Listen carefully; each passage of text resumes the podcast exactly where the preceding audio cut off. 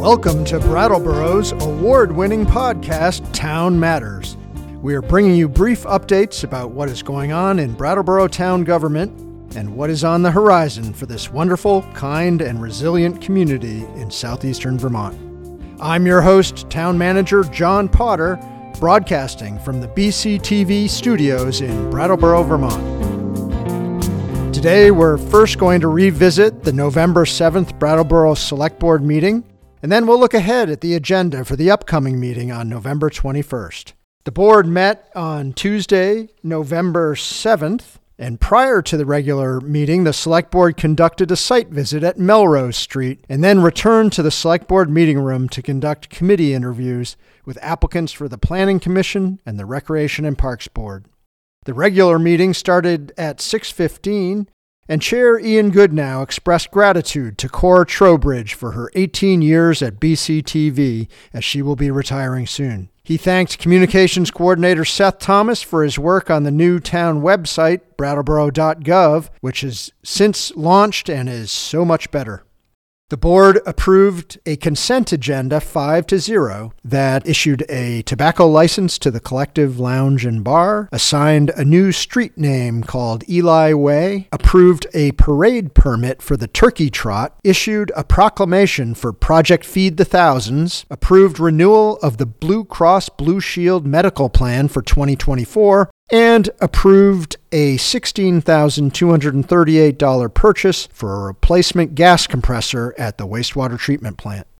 Under new business, the Select Board welcomed Brattleboro representatives from the state legislature Senator Wendy Harrison, Representative Emily Kornheiser, Senator Nader Hashim, and Representative Tristan Toleno to discuss the Select Board's legislative agenda for 2024. A number of big issues that Brattleboro needs help addressing from the state were put on the table affordable and middle income housing, drug addiction treatment, mental health crisis response, and repeat offenders, as well as several additional issues such as allowing Brattleboro's Select Board to opt out of school board consultations, expanding Amtrak options, reforming state trespass laws about vehicles, tools to address vacant properties, and better training for police and fire. The board voted 5 to 0 to adopt the town legislative agenda for 2024 with a couple of amendments. The legislative delegation was invited to return for an update mid session in February and again at the end of the session in June.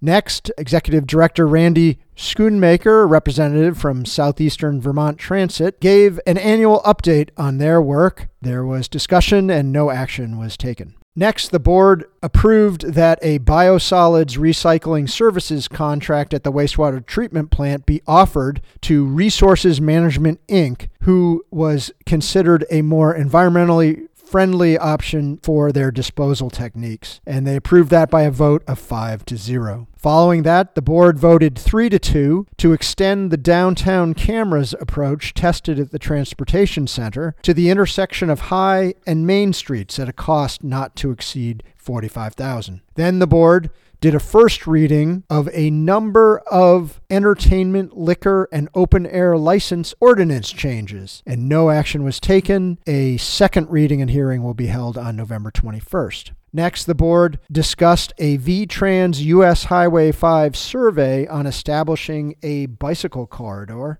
And then the board considered acceptance of Melrose Street by opening a public hearing, and it moved to discontinue that part of Melrose Street from the easterly side of the bridge to its original terminus at the intersection of Melrose and George F. Miller Drive, and to lay out a new section of Melrose Street from the easterly side of the bridge through the new route to its intersection with Melrose Street as depicted on a survey. This motion passed as presented 5 to 0. Finally, on November 7th, the board made committee appointments. John Couleur was appointed to the Planning Commission and Sasha Whitmore was appointed to the Recreation and Parks Board. Thanks were given to everyone who applied to committees.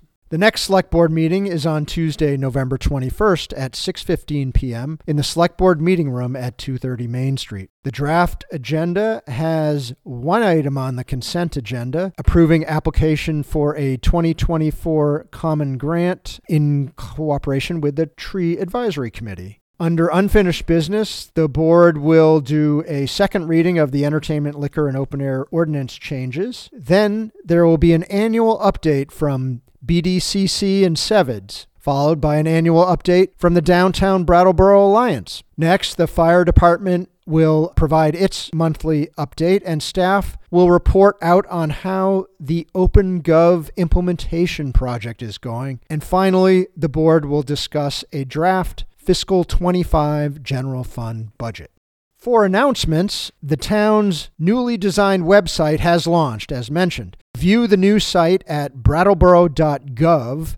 If you would like to know more about the new features on the website, you can watch a video tour, which is available in the news section of the website and on the town's YouTube channel. The Brattleboro Recreation and Parks Department is seeking your input. The public is welcome to respond to an online survey published by Northeast Collaborative Architects that explores possible amenities for a future redesign of the pool at Living Memorial Park. You can find a link to this online survey in the news section of the town website, brattleboro.gov. A reminder to everyone that the winter parking ban is now in effect starting on November 15th. The ban will go through April 15, 2024, and more details are also available on the town website. Finally, we would like to thank BCTV, who recently awarded this show Series of the Year during the 2023 BCTV Producer Awards.